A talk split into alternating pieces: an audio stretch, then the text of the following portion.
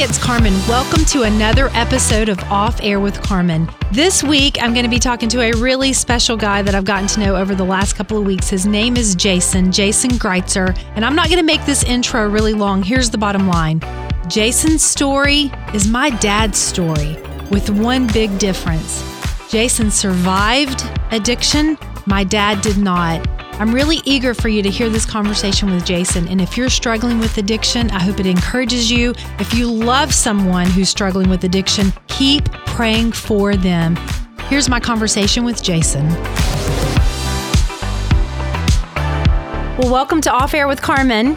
I Thank think you. I think this is a podcast that's been a long time coming. I've got Jason Greitzer with me um, on this episode of Off Air with Carmen.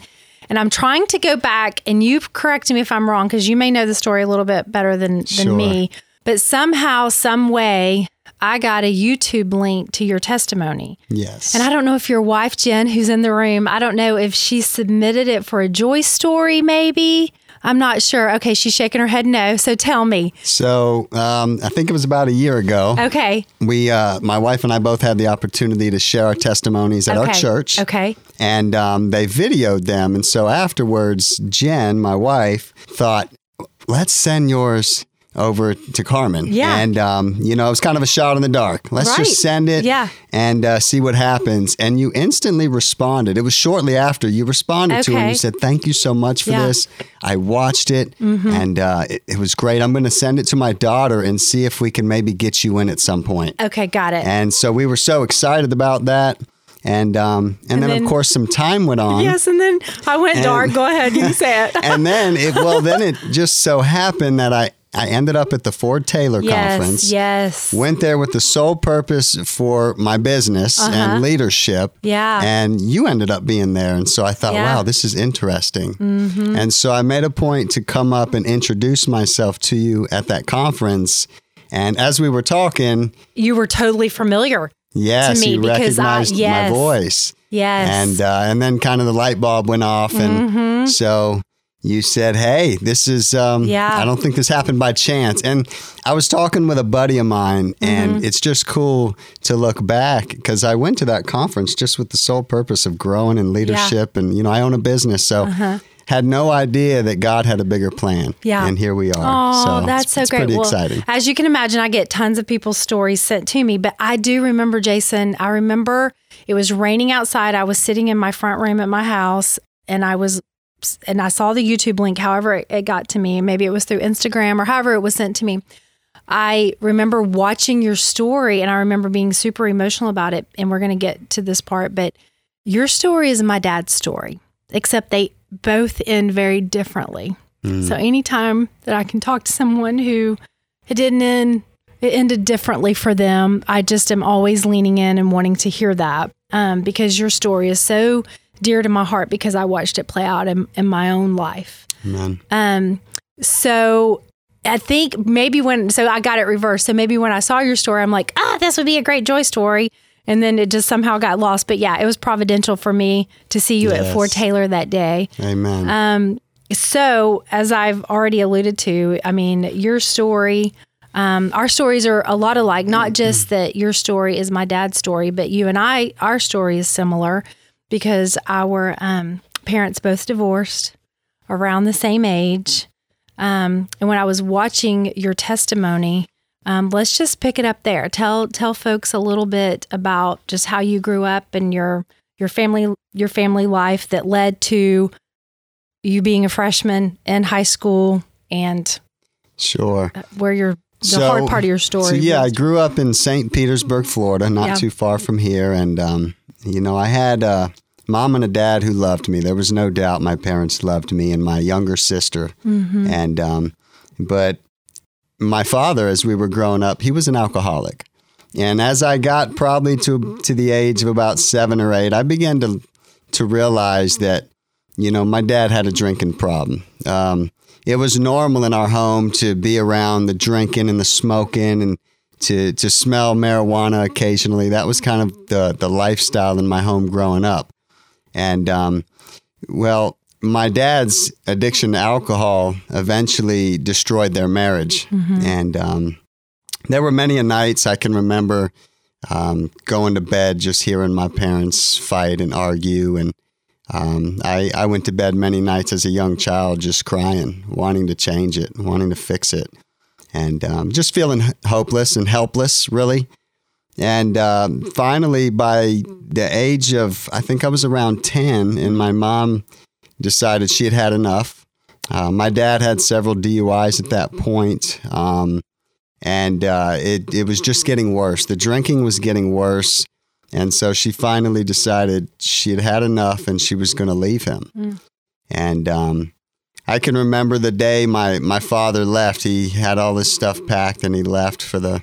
It was like this was it. He's leaving, and I can remember running after him as he drove off, just crying, my sister and I, and mm. um, and feeling like at that age you kind of feel like either I don't know. It's hard to explain those emotions that mm-hmm. I went through at that time, but just so much confusion. Yeah. And um, and so that was the start of uh, a big shift in my household. Mm-hmm. You know, now I'm the, the the man of the house, and I mean, come on, I'm 10 years old at this yeah. point, and so I kind of had to try to step it up. But I also had a lot of freedom now mm-hmm. at this point in my home because you know a, a mother trying to raise two kids on her own, working full time. Uh, as you can imagine, I was um, I had a lot of liberty in the house. Yeah. And so by the time I got into um, my my eighth grade year is really when I started messing around with alcohol.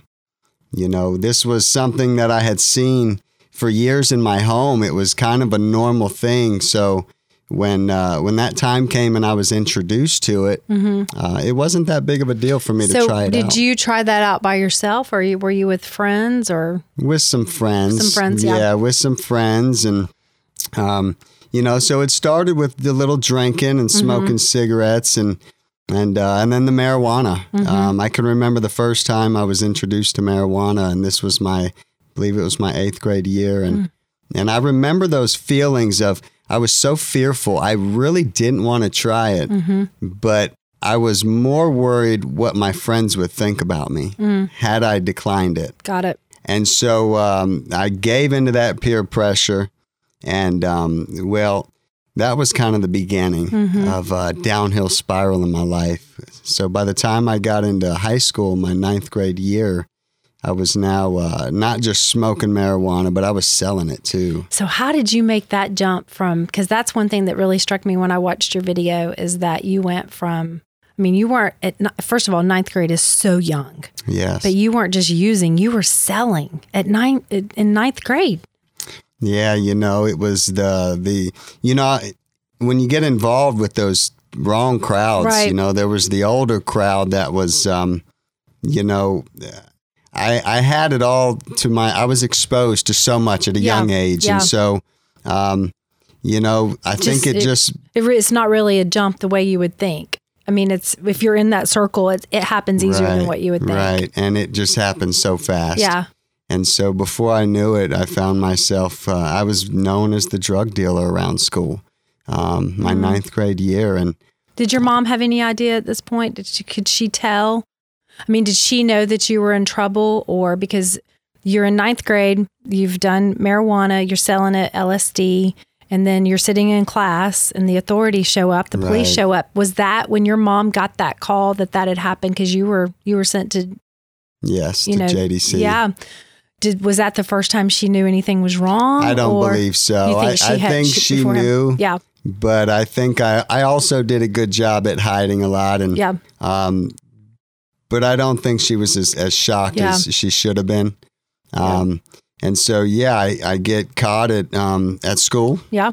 With uh, I got two third degree felonies, and I was pulled out of school in, in mm. handcuffs.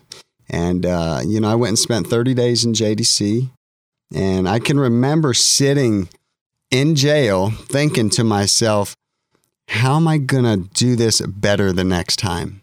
what can I learn from this so that I can become better at selling drugs? And um, so it wasn't. That's just, a, oh my goodness, what have I done? Right. It was how can I be smarter? Yes. Wow.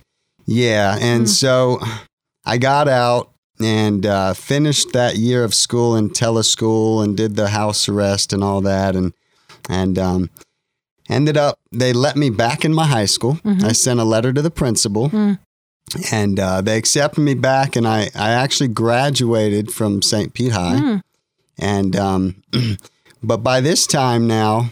I was not only messing with the marijuana, but cocaine had be, be, um, become uh, pretty prevalent in this uh, this group that I was hanging around, and so now I found myself selling selling and doing cocaine, and so uh, I started college right out of high school, and um, I dropped out my second semester, and I thought, you know what, I'm just going to sell drugs full time, and so I really thought that you know I could make a living selling drugs, and I didn't need school, and um, and so that I began really pursuing this lifestyle of selling drugs.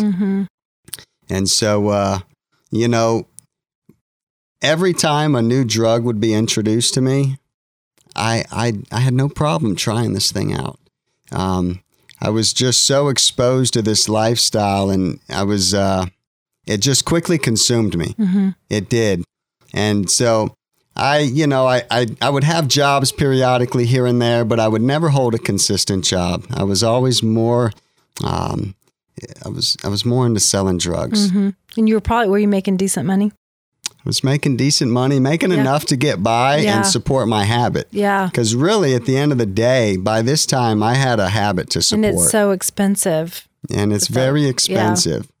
And so, um, you know, I began to burn bridges. Mm-hmm. Um, you know, in with this lifestyle, you you have friends, but you have enemies. And I can remember there was a time.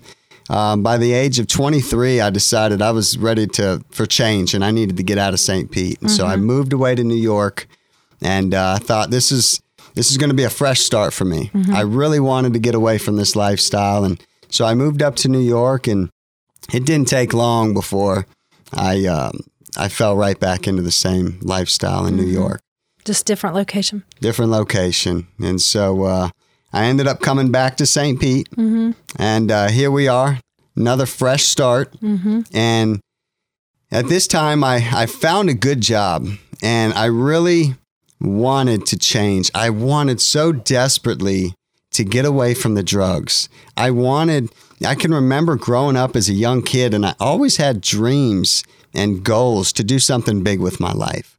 And um, I just remember holding on to those, but realizing that I was just so caught up in this this addiction and this lifestyle, and it was just such a great stronghold in my life.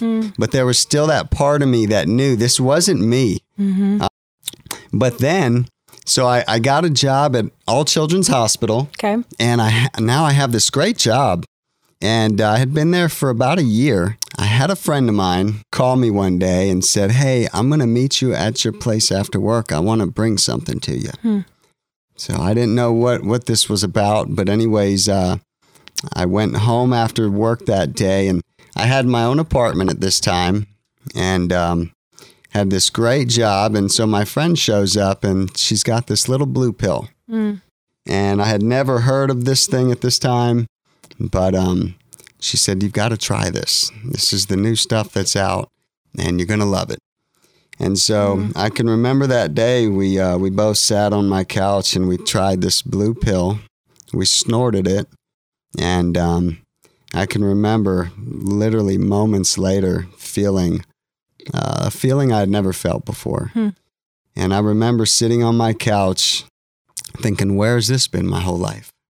And um, it was just uh, an instant, uh, everything, every worry, every thought just kind of left me. And it was like, there, I had no worries in the world. Mm. And I laid and, and experienced that for the next few hours. And I remember going to work the very next day. And I called that friend of mine and I said, Hey, do me a favor. Whatever that was you had yesterday, can you meet me at the house for some more of that? And so she said, Sure. Went home and did the same thing all over again. And I'd say probably two to three months after that day, I had lost my job at All Children's Hospital and I lost my apartment that I was living in. And I was now living out of my car chasing these pills. What was this little blue pill? It was Roxy's, Okay. also known as Oxycontin. Oh wow. This was opiates. And uh, here I am. hmm I just lost this great job that I had. And all I cared about now was finding these pills, getting my next high. You know, at this point, all the drugs I had done at this point, I'd like to say I somewhat had a little bit of control. I had never been physically dependent to a drug until I tried So this one took it to another level This took it to a whole nother level. And where you're um, physically dependent. physically dependent. You know, the best way I could describe it is, you know, at first it was fun. I did it to get high, but eventually I needed a fix just to function in life. Hmm. And so I quickly found myself at this place where I literally needed these pills to get out of bed in the morning. And my entire life revolved around Oxycontin. I began to burn every bridge that I had. I began to lie to the ones that I loved. Mm-hmm. Um, I didn't care about anybody or anything except for these pills. And uh, I ended up getting with, uh, I, I, I met a woman and um, we got together. Not your wife. Not, my your wife. Okay, no, yeah. let's Not make that Yeah, very okay. clear. and um, so I ended up getting involved with this woman, and um, you know, we were just the worst thing for each other. Mm, yeah. And you know, we began to well, we got into the what you call the doctor scene, and we were doctor shopping, and I had Mm. Is that what you call like the pill mill thing? back in the Yes, time? yes, Yeah, and back and back then too, there was it was kind of new on the scene where you could go into any doctor with uh, just a fake MRI report and get prescriptions. And these doctors knew what they were doing. they absolutely knew what they were doing. And you would see them and they would just hand you what you were asking for. Yes. Wow. Yeah. So we, uh, some couple of my friends and I put together a fake MRI report that showed we had a couple slip discs, and um, you know we all put our information on it as if it were our own, Okay. and we were able to take that to just about any doctor in the Tampa Bay area at that time, pain management, and walk in there and get prescriptions of Roxy's, OxyContin, Xanax, you name it.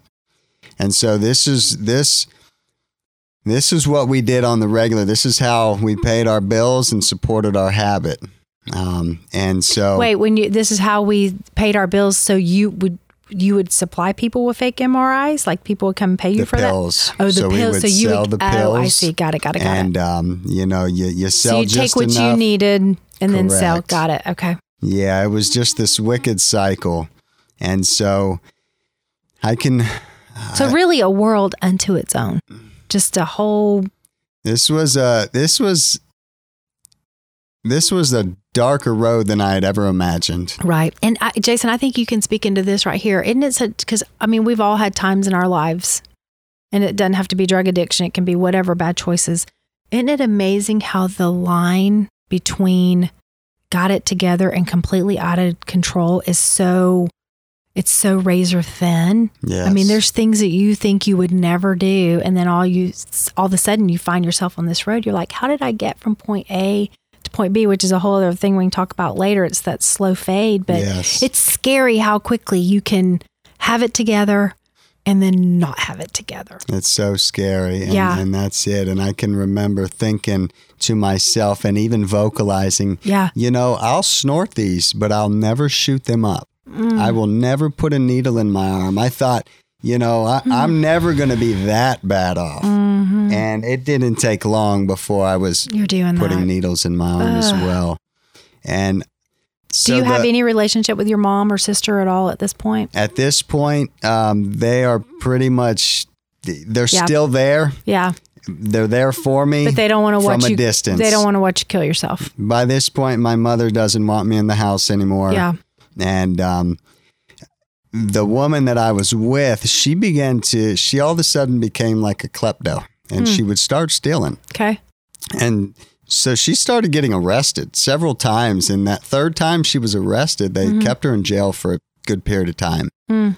And while she was in jail, I went to visit her one day and I left everything I had at our house that we were renting together. And um, all my money. At the time, I had a lot of drugs and pills and stuff, and everything uh, was left at the house in a little safe. I went to visit her in jail, and when I came home, my front door was wide open. Mm. And I instantly knew somebody came in and robbed me. Mm. So I ran in the house and went right to where that safe was, and it was gone. And I I just fell to the ground, and I thought, what am I going to do? I thought, let me let me find out who did this. That was my initial reaction. Is I'm going to find out who did this because I want to kill him. And well, that didn't happen. And so now, by nighttime, this same day, um, it, this happened so quick. I have no money now and I have no drugs. So now I began to withdraw Oh gosh. because How quickly does that set in? it doesn't take but a few hours. Um, at this point, I was probably doing 20 pills a day.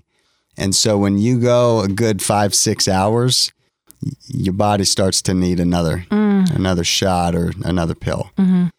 So by that night, I uh, I remember just sitting in that house, thinking to myself, "What what am I going to do? I have no money. I have no drugs, and my body's starting to shut down. Mm. I'm starting to get dope sick, Mm. and I had nobody to call. You know, by this time, all the decent friends I had in my life, we really didn't communicate much anymore, and Mhm. the only people I really dealt with, they didn't they didn't give a lick about me. Yeah. And I couldn't call my mother at this point because she had pretty much turned me Mhm. off, and uh, she didn't want to allow me to put her through this suffering anymore. So she was from a distance, just Mhm. praying, which I'll get into that here in a little bit. But um, so I locked myself in my house, and I began to go through the withdrawals Mm. and I sat in my uh, I sat on that couch for about three days, and by day two, I I hadn't eaten, I hadn't showered, and I began to uh, I began to hallucinate. My mind began to go to this place, and I could I could tell you stories right now that I remember thinking and that went on in my head during this time that were just so off the wall and bizarre. And so mentally, I was just gone. And I had no energy to get up and move from this couch. And I remember vomiting and it was just white foam coming up and I and I couldn't even get up to clean myself. And you're all by yourself. And I all by myself. And I laid on that couch for about three days in my filth. Mm. Mm. Wow. and so I'm hallucinating. I'm in and out of reality at this point. And it was in the middle of the night and I and I woke up from a deep sleep hmm and I was staring down the barrel of a gun. I don't believe this was really happening. I think I was hallucinating. But I woke up from this deep sleep and there's somebody standing over me with a gun in my face. And the next thing I know, I black out. Hmm. And when I come back to, I'm walking down 4th Street in the middle of the night. I'm no longer in the house and I'm just walking. And it's pitch black out. And the next thing I know, I black out and the next thing that, that I know to happen is I'm now being picked up by the police hmm. in a Publix parking lot. And it had been two days later. So two days gone by that I, I I don't really know what happened in those two days. And now I'm being picked up by the police in the pouring down rain in a Publix parking lot. And I have no shoes and I have no shirt and my phone is gone. And um, I don't know what happened, but apparently I was out there talking to myself and trying to pick fights with people. And I'm 27 years old at this point. And so, praise God, this this cop who came to pick me up, he he could clearly see that I wasn't in my right state of mind, and you know, he very well could have just taken me to jail, booked Mhm. me, and Mhm. moved on. Right. But this police officer, he had some compassion on me. And he said, I tell you what, I should probably take you to jail right now. But if you have one person that you can think to call you a family member that will come pick you up, I'll let that happen. I just had a moment of clarity to remember my. First, I called my mother, and she, I don't think they could get through to her. And uh, I had this moment of clarity where I just remembered my stepdad's phone number. And so the cop called him. He picked up Roy, and uh, cop proceeded to tell him, "Hey, I've got your uh, stepson down here, and it's not looking good. Uh, You know, are you able to come and get him? Because if not, I gotta I gotta take him to jail." And he said, "Absolutely, I'll be right there." So he came. he came. Oh, he came quickly. Yeah. And so he shows up and I jump in his truck and he he takes me home and he called my mom while they were on their way to the house and he says, "Hey, I've got Jason and it's not good. You- You're going to want to leave work and come home." And um, so my mom shows up. At this point, I'm I'm laying on their couch in their living room and I was clearly just so so far gone mentally. I was talking a lot of gibberish at that time. Uh, my mom says I was spitting on her floor, and just um, obviously not in my right state of mind. And so my mother walks in and instantly just starts crying, and she calls her pastor. So at this point, your mom knows the Lord. At this point, my mom knows the Okay. Lord. So, um, rewinding a moment, you know, we didn't we didn't go to church growing up. Right. Um, grew up and just I think the only time we went to church was maybe Easter Mm. and Christmas, and so Mm-hmm. my mom actually got saved during this process of my addiction. Um, Mm. But you had, you had no idea. I hadn't. Well, I began to see a little change, in Change. my mom, okay. but But y'all um, weren't in close relationship for you to see it right, up close and personal. right, Yeah. And so she had now been saved for a couple of years, and she's um, got a great pastor. Mm. And so she instantly called him and she said, You know, I've got Jason here and, and I don't know what to do with him, Pastor. What do I do? And she kind of quickly um, gets him up to speed on the situation. Of course, he had known, uh, obviously, that I was a mess. Everybody had been praying for me. And um, he says, Well, you need to have him Baker acted. And so my mom called, had me Baker acted. And a couple of paramedics came and and uh, to her house, picked me up, and they took me down to Bayfront Hospital, and that's where I spent three days, um, uh, hooked up to the machines and IVs, and uh, literally by this point, I was I was probably 130 pounds soaking wet. Um, I, I was literally knocking on death's door. My eyes were sunk into my face. I was white as a ghost, and they they called my mom the second day and said, "You know, it's not looking good, Karen." They said, "There's a good chance we're going to have to put him into the mental ward when when we have to release him. 72 hours, they got to release you." And they said, "At this point, it- we don't know if his mind's going to come back." And I can remember they would come in and groups of people would come into that hospital room throughout the day and they'd they'd ask me questions and I just didn't have the answers. And I was seizuring a lot and still talking a little mumble jumble and but then then day 3 rolled around and uh, I began to some of the fog began to clear. God began to restore my mind. I was finally able to answer some of their questions. And so by the time those 72 hours was up, they they no longer had to put me in a mental ward, but they had to release me. And so they called my mother and said, "Great news. You know, he's he's starting to come back around mentally. We we don't have to send him to the mental ward, but we've got to release him." And so that's when my mother came and uh, she showed up in that hospital room and uh, you know, I can just remember her walking in and instantly broke down crying, and and uh, and I'm crying now at this point. point, and At this point, were you wanting help? Did you want help? absolutely, You did. Okay. absolutely. Uh, so so my mother, she she says uh, she says, son, listen, you've got three choices. She said, number one, you're coming with me. I'm going to take you and drop you off at the homeless shelter Mm. because you don't have anywhere to live, and you're not coming to live with me. because through all this, that that house that I was renting, I couldn't go back there. I we hadn't paid the rent. I had nowhere to go, and so she said, "Choice number one, I'm going to drop you off at the homeless shelter." And she said, "Or two, and we're going to go and pick up your your tomb."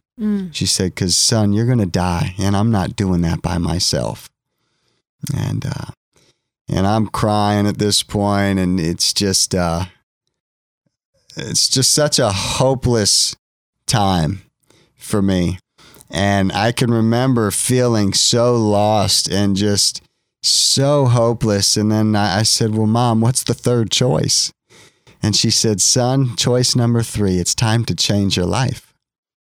And I can remember hearing those words and thinking it was just like a glimmer of hope. Because I, uh, I, I instantly realized that I could change my life. And so I said, yes, I, I'm willing to do whatever it's going to take. And so uh, she said, "Well, listen, I've got a I've got a place r- ready for you right now. They've got a bed. I found a faith-based recovery program for you in Jacksonville, Florida, and if you're willing to go, I'll take you tonight." And I said, "I'm willing. Let's go." Praise the Lord. And amen. And so she took me to her house that night.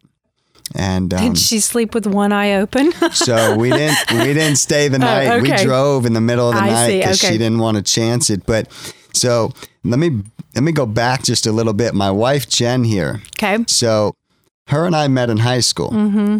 and we've always had a great, uh, just a strong connection. We never really dated, but we were always the best of friends. Mm. And through my addiction, when we graduated high school, we kind of went, I, I don't, I wouldn't say separate ways, but we didn't hang out as much. Yeah. But we would always connect over the years. And so when I got really bad, Jen, she was my rock. And it, it's just amazing to look back. Every time I would be in trouble or I would be fighting with my, it didn't matter. When I was down and out, I would call Jen and she would come and pick me up. She would be there for me. And so now she actually she actually ended up meeting my mother at church. It's it's such a oh my long, goodness. crazy story. And here's the thing. This is the part. This is the part where sometimes I wish we were videoing because I wish you could see what's happening in the room right now. It's because Jason's talking about Jen, and we're all the way. If you could see the way Jen's looking at Jason and then wiping her eyes, it's just it's beautiful. So. We're leaning in for the rest of the story. So you y'all knew each other in high school, and then Jen and your mom meet at church. So Jen's Jen starts going to church. Well, okay.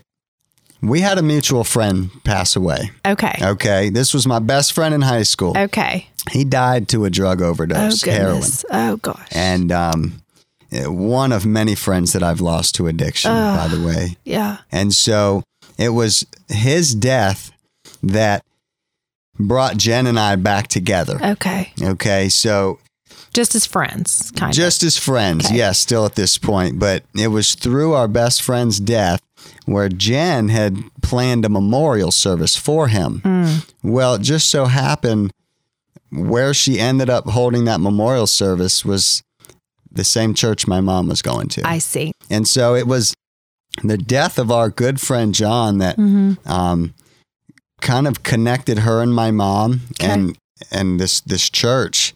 And so um, it's just cool how God can take such a tragedy, you know, And, and and work it for the good. and work it for the good. Yeah. And we often look back and, you know, John's death, like that's what that's ultimately what brought Jen to the Lord Wow. and um, Mm. yeah, just just amazing. And so uh, my mother takes me home from the hospital, And you're about, she's about to take you and to she's Jacksonville. about to take me to Jacksonville. mm-hmm. And she calls Jen, and she Mm. says, "I've got Jason, and he's willing to go to rehab." Wow. And she says, "Would you like to come and see him before we go?" Mm. And so Jen shows up because by now Jen and my mom are friends, Okay. and they're you know this And is she's just a believer and she's praying for you and yes okay. And so, you know, they've just all been praying for me at this point, and now here we are. Uh-huh. Yeah. I'm leaving the hospital. I'm willing to go to treatment. And so Jen shows up at my mom's house, and I'm in my hospital gown still. I am a wreck. You're looking, yeah, you're I'm looking an- so fine in the hospital. I, I am an absolute Yeah. mess. Now, granted, Yeah. we're just friends, Sure. but she's my rock. She Yeah. Mm. was just the she was the best person I had in my life, and so she comes over and. We're just uh, kind of sitting, laying around on on a on the bed because I couldn't get up. I Yeah. was still so sick. yeah. Um, so she just kind of lays or sits there next to me on the bed, and we're talking. Mm-hmm. And I began to tell her how, you know, I, I read this book and about a guy who got saved, and he just started. He he just he's helping so many people, and and that's what I'm gonna do. I said I'm gonna go and I'm and I'm gonna change and I'm gonna help people. And she's like, listen, just just one day at a time, you mm-hmm. know, and and I'm just rambling on. And then I looked at her and I said, you know something else? I'm gonna marry you one day.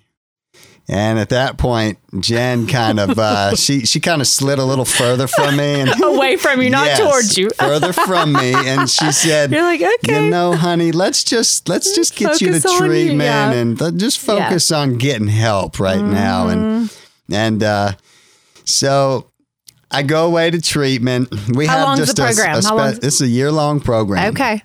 Year long. And um, I remember showing up there and um, still very sick. So we drove through the night, got a hotel close by, and then we woke up. My mom took me straight there in the morning, Yeah. dropped me off. And I can remember showing up there, and we had to go up these long this flight of stairs and uh, to meet the director. And I can remember looking at those stairs.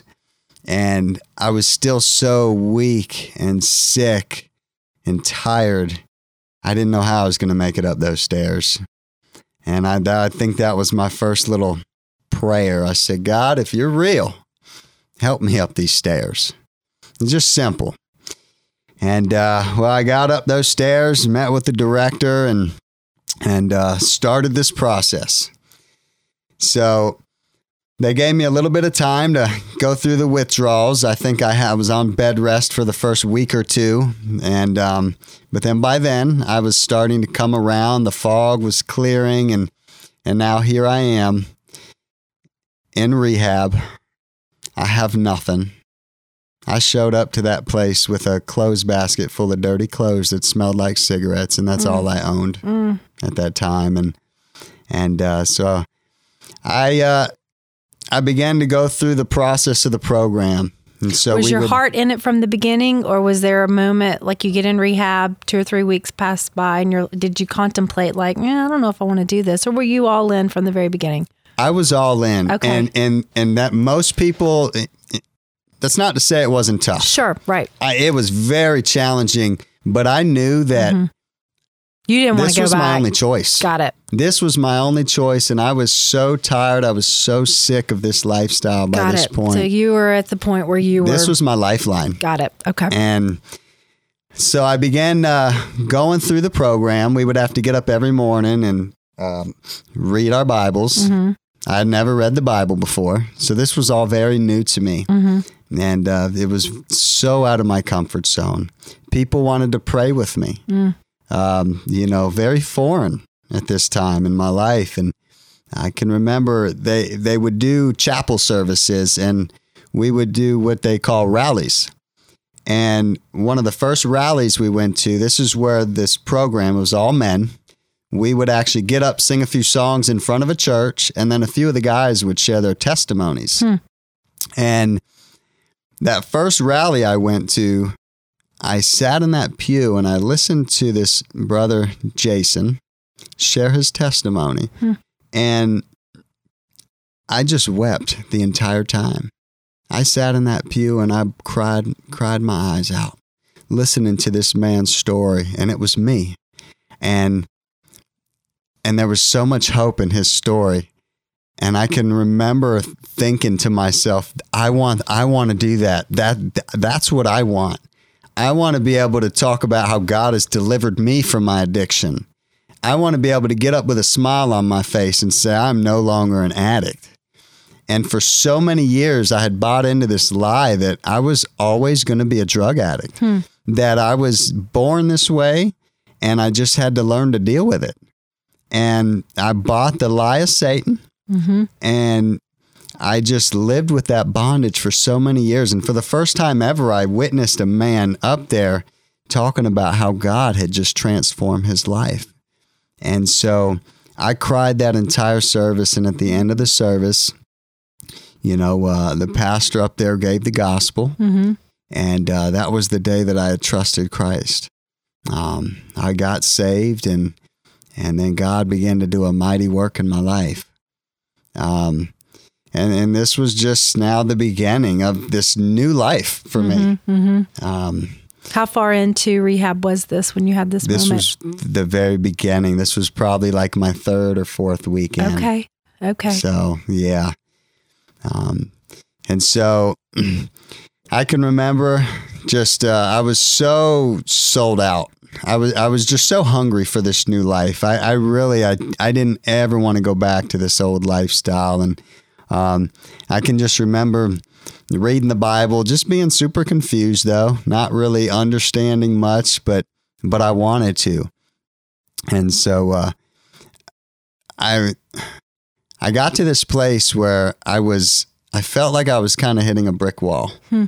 and I felt like I just wasn't growing, like my prayers were hitting the ceiling, and um, but I realized that I was still holding on to a lot. Mm. Right, I was holding on to a lot from my past.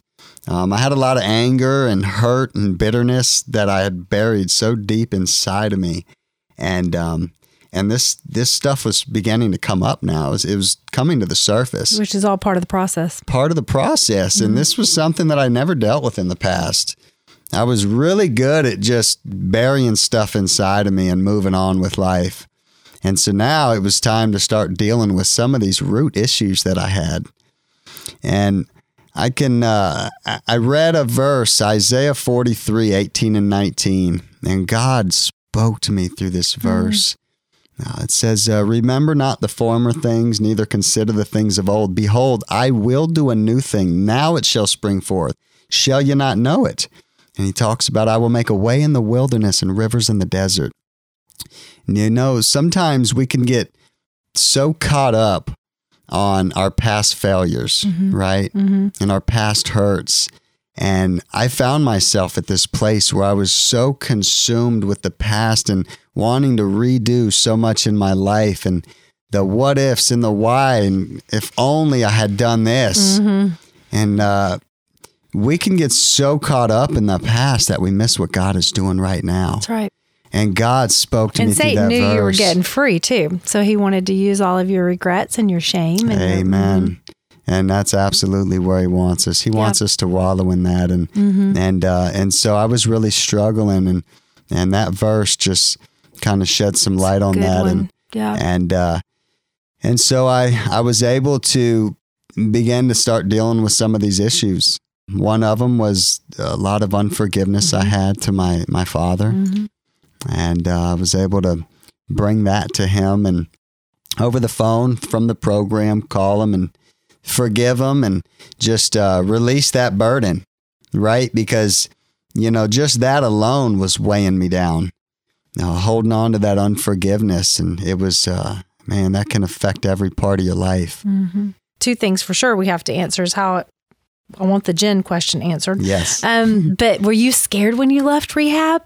Very much so. I mean, what was that like? I wasn't going to come home to St. Pete. Okay. First of all, because I burned all my bridges and, you know, I, I had nothing good in St. Pete. I had mm. my family there. Yeah. But but you're coming back to old familiar. Yes, I mean, you could fall back into those same patterns. That was behaviors. a scary thought for yeah. me. And so through through the treatment, I actually sent Jen a letter. Okay. Okay. I mailed her a letter and and uh, told her that I was uh, had feelings for, her and I really wanted to. I, I, felt that God wanted us together. Okay. and that's kind of how I how I said Yeah. Mm-hmm. it to her. I said, you know, I really believe God is you're you Yeah. know, God wants us to be together. yeah. And uh, well, she never responded to my letter. I never got a letter back. And boy, I tell you, Oh, I you waited poor for that thing. letter. Did you were you like at mail call every day? I Like- sure was. You, oh, I woke up every oh, morning running to that mailbox. thing. oh my! She's covering her face with her jacket.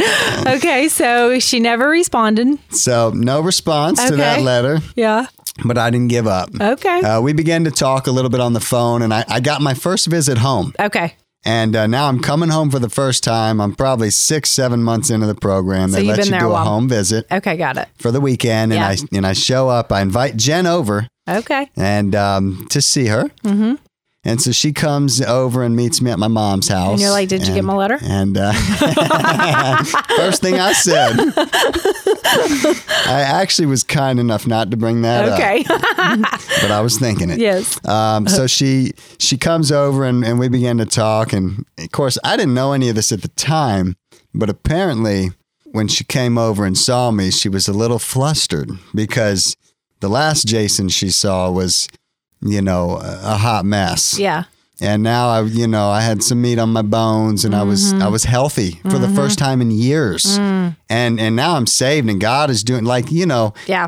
you just have that light. It's a- right. It's just a different. There's a whole different I was countenance. a completely different person by Right. this point yeah. in such a short period of time. And so I think she struggled a little bit being around me. She didn't quite know At the how seven to respond. At the seven month. At the seven month. yes, point. Okay. yes.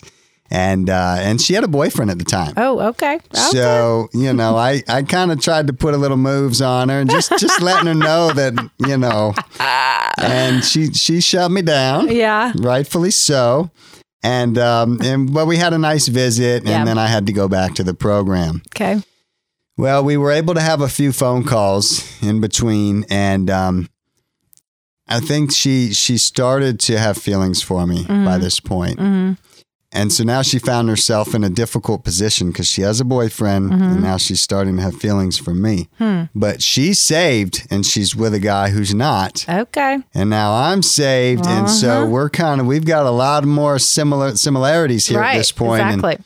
and, so she uh, she found herself in this tough predicament, and and now it's getting close to where I'm going to be graduating the program soon, and I and I told her I said, well, listen. I really want to be with you. I want us to court. I want us to try to make this work. Court. What a mm. sweet chivalrous term. I love that. Okay.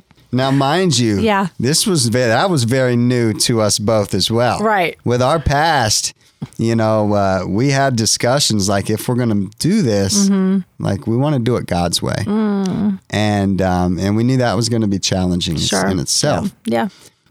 But but I told her, I said the only reason I'm going to come home is if we're going to try to court, if we're going to court and try to make this work. And Okay. she said, I don't know what to do. You know, I, I'm just going to date Jesus for a while. Oh, okay. Good and that's answer. what she did. Good answer. And she left her boyfriend Mm-hmm. And she she went on her own and she just dated Jesus. Mm. And that's when I knew yes. Yes. Because I think it's going to work out in my favor yes. now. Yeah. I see you had a little pep in your step. Yes. Yeah. Yeah. I said, baby, you date Jesus. Do whatever Because Jesus I know what he's tells going to you. tell you. So, oh, uh, so, you're back had- in St. Pete. You've graduated not program. yet. Oh, okay. No, no, Oh, not yet okay. at this point. So that we're getting close, and so she uh she she has her time with the Lord, and and she she finally gets some clarity and and decides, okay, yes, I want to try to make this work. I, I want to court you, and and let's see where it goes. And so I graduate, and I come home back to St. Pete and um, had a had a couple of roommates I lived with uh, through my mom's church. Who now I, I, I come home and I just dive right into uh, my mother's church, which is where Jen was going, and we both get involved there. And um, so I had roommates. She was living living with a roommate, and uh, I think I, I ended up proposing to her probably six months later. And uh, so uh, we went and watched a sunrise and and uh, proposed to her Mm-hmm. as the sun was coming up. That's kind of well, that's that was always her thing, the sunrise. Sunrise. Oh, I love and that. So yeah, we and then we were engaged for six months and got married. Married. And um, man, At any point, and I mean, we can ask Jen this, but at any point was she worried about a relapse with you? that's a great question. Absolutely. Yeah, she was. was. And I think we're gonna have to have part B of this. We have like Jason part one, Jen part part two. Um, but so she was worried about a relapse. But well, and her just- family, Okay. you know, so Yeah. she, you know, Jen was always a very smart girl. She went to college. She was a teacher at this point, Mm-hmm. and um, she had a career, and and now she tells the family she's going to be with this guy Jason, who's fresh out of rehab. yeah, And so that was uh, that was challenging not only for her but her family and for everybody to to accept that. yeah, Um, so it came with some some challenges, mm-hmm. but you know, I think for anybody, we can't expect people to. After we spend years and years burning bridges and living a certain way, I Mm-hmm. Couldn't come home and expect right, for people just to Right. buy into this new life that I was living right away. And I knew that. yeah, And so I knew it was going to take time. mm-hmm. And and so I just over time Mm-hmm. was able to show her and, and everybody that this this was real. And uh, and and the more I the more I dove into the word and, Mhm. and you know got busy serving the Lord, Mm-hmm. God just began to con- continue to do a, a Yeah. work in our life. So you're back in St. Pete. You're you and Jen are together. You're engaged. You get married. Like, what did that look like as far as as far as work? I mean, because here, I mean, was it hard for you to get a job? Which I know you have a landscaping business now, but you, did you start that right away? The landscaping no, business. no, Okay. work was tough. Yeah. work was hard. Yeah. I mean, I'm for my I was making like two, three hundred bucks a week for quite a while. Mm. Even when we got married, I was uh, working with a friend, just out cutting grass and making Yeah. a few hundred dollars a week, and and um, And there's stresses on, and that's just normal stresses on marriage. That's not all the other stuff. That's just normal stuff. absolutely. Mm. So it was um, it was challenging, Yeah. but I think the big thing for us was because we were so sold out on just doing everything different this time Yeah. around. You we just- wanted God's yeah. blessing. We wanted His favor over our marriage, over Mm-hmm. our life, and so we really worked hard at doing things God's way, which was Mm-hmm. so different for us. Right. Um, but but God honored that, Yeah. and you know, and He, uh, you know, He's opened doors of opportunity for us, and Mm-hmm. um, praise God, I've I've had a, a successful business now for seven years in oh the landscape goodness. industry, Wow. So, how many years clean are you? this will be eleven. 11 years. Yeah, eleven Wow. years. Okay, so you come back, you're you're working, you're restoring relationships. What was it like? Was there a turning point with you and your mom? I mean, was there a moment where you could sit down with your mom and You know, it's hard to say a specific time yeah, because I think once I went to treatment, Yeah. she was she never left. She just kind of had to shut the door on me for a little while. okay, Um, but I truly believe that it was because of my mom's fervent prayers that I'm still here today. mm, She never gave up on praying for me. yeah, She never gave up on me. Period. When most people did, mm-hmm. she was one of the few that never Kept did. praying. Her along with Jen. yeah, And um, so yeah, our our relationship is wonderful now. Mm. And even in my in my dad, I've got a Yeah. great relationship Okay. with him. You know, God has restored a lot of those relationships. amazing. And I think one of the big things is, you know, the Bible says, "He that walketh with wise men shall be wise, but Mm-hmm. a companion of fools shall be destroyed." And I purposed in my heart when I was coming home that uh, there was just a lot of people that I had to disassociate myself with Mhm. Mhm. and that's that's the common denominator I see today when people they relapse. You know, they get their Mm-hmm. life back in order and get things going good for them, but then they go and they they hang around a lot of the same crowd and the same people, and nine times Mm-hmm. they think they can 10, handle it. Yeah, Yes. Yeah, and I knew whether I could handle it or not. It's playing with fire. Mm-hmm. right. It is. And uh, and that that verse clearly spoke to me as I was in the program still. And Yeah. that was when I just I purposed in my heart, if I go home, Mm-hmm. I, I can't hang around any of those people from my past. And unfortunately, there's a lot, lot of good friends that I had that are successful in the world's eyes, right? And they're not bad people, Yeah. but they're just not good for me. You know, I'm trying to live this life. Um, you know, I'm trying to serve the Lord and just live this uh, new life. And, you know, unfortunately, I, I had to disassociate myself Yeah. from a lot of people. So, do you and Jen have children? We do. We have two beautiful kids. Okay, tell Our me. Our daughter Gracelyn is seven. Okay. And then we have a son Luke who just turned five. Oh my goodness. Yes. Oh, that's amazing. We love it. Have you been able to help other men who are who I mean because I would imagine landscaping business um not to stereotype, but I would imagine that you come across a lot of guys in your in your field who struggle with similar things or maybe have come out of rehab and you employ them. Has this become a ministry a ministry for you, your business? It is my ministry. I can see that. Back at the beginning, Mhm. uh, when I was getting the counsel and had this big decision in front Mm-hmm. of us, I, I told the Lord, I said, if you would have me do this, it will Mm. be my ministry. And and uh, and it is. I pray with my guys. Um, I've had the opportunity to lead some to the Lord. I've Mm. I've sent a few to to rehab and brought them back. Yeah. Got a great success story that still works with me today. Oh wow. This brother and um, yeah. you know, and so yeah, it's it's why I do what I do. It's not really. I have my company to reach others. I'm going to put in the show notes. I know you're not asking for this, but I want to do this. I'm going to put in the show notes the name of your landscape company because if anybody, if they're in your area, I want them. Amen. I want them to use you. Um, wow, Jason, what an incredible story! And like I said, the reason it so resonates with me is this was my dad's story, but he didn't beat it. And I can remember at 17 years old, one rehab center. My dad had gotten kicked out of one rehab center because he got caught with marijuana on him and they'd found another place that would take him. And so I had to go drive, and I was in Alabama. I had to go pick him up in Birmingham at this rehab center to drive him to the other one. I didn't know where I was. I'm 16, 17 years old. And he wanted beer so badly that I'm staying on the interstate, knowing I got to get him from one to the other. We cannot stop. And I'll never forget him grab, like we were passing, it was the last exit before we were getting off to get to the other rehab center. And I remember I was not going to pull off and him on the interstate, him grabbing the wheel to like turn the car to make it, you know, go off, you know, to go off the exit. right. And at that point, you know, you're 16, 17 years old. It's like, forget it. I'm not going to fight him. If he wants beer, it's, I'm not going to have him wreck us, you know, just because he wants it. So, I mean, I've seen that. I've seen the withdrawals. Mm. I've seen him having to take the lithium and all that kind of stuff so he won't be nauseated. So, anytime, and I have, there's a sweet guy, we do t shirts for turkeys.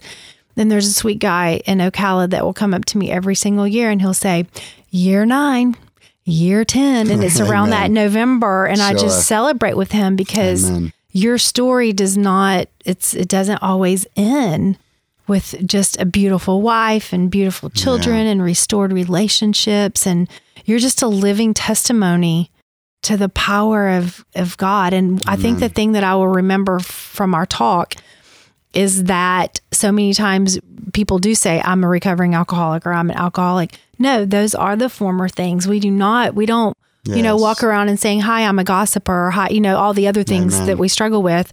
You know, I'm a whatever I shop too much. we are a child of God. Like that's who we are in Christ. That's good. so your story is incredible and I just thank you for being willing. Thank you so much. Um, I just want to speak to the mamas and the daddies who are listening to this that keep praying for your kids. And Yes. even if you don't see it, the Lord is working. He Yes. is working. So Amen. thank you for sharing your story. Thank you so for much for bringing your me. wife. Um, this is incredible. Amen. This has been a pleasure. Thank you so much.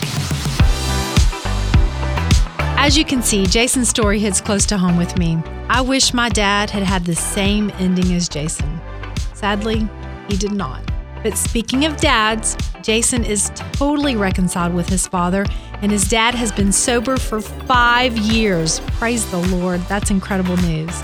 There are so many takeaways with Jason's story, but I think the biggest one is this we are never too far gone. I really do believe that the way I heard Jason's story was providential, and I look forward to sharing more stories just like his.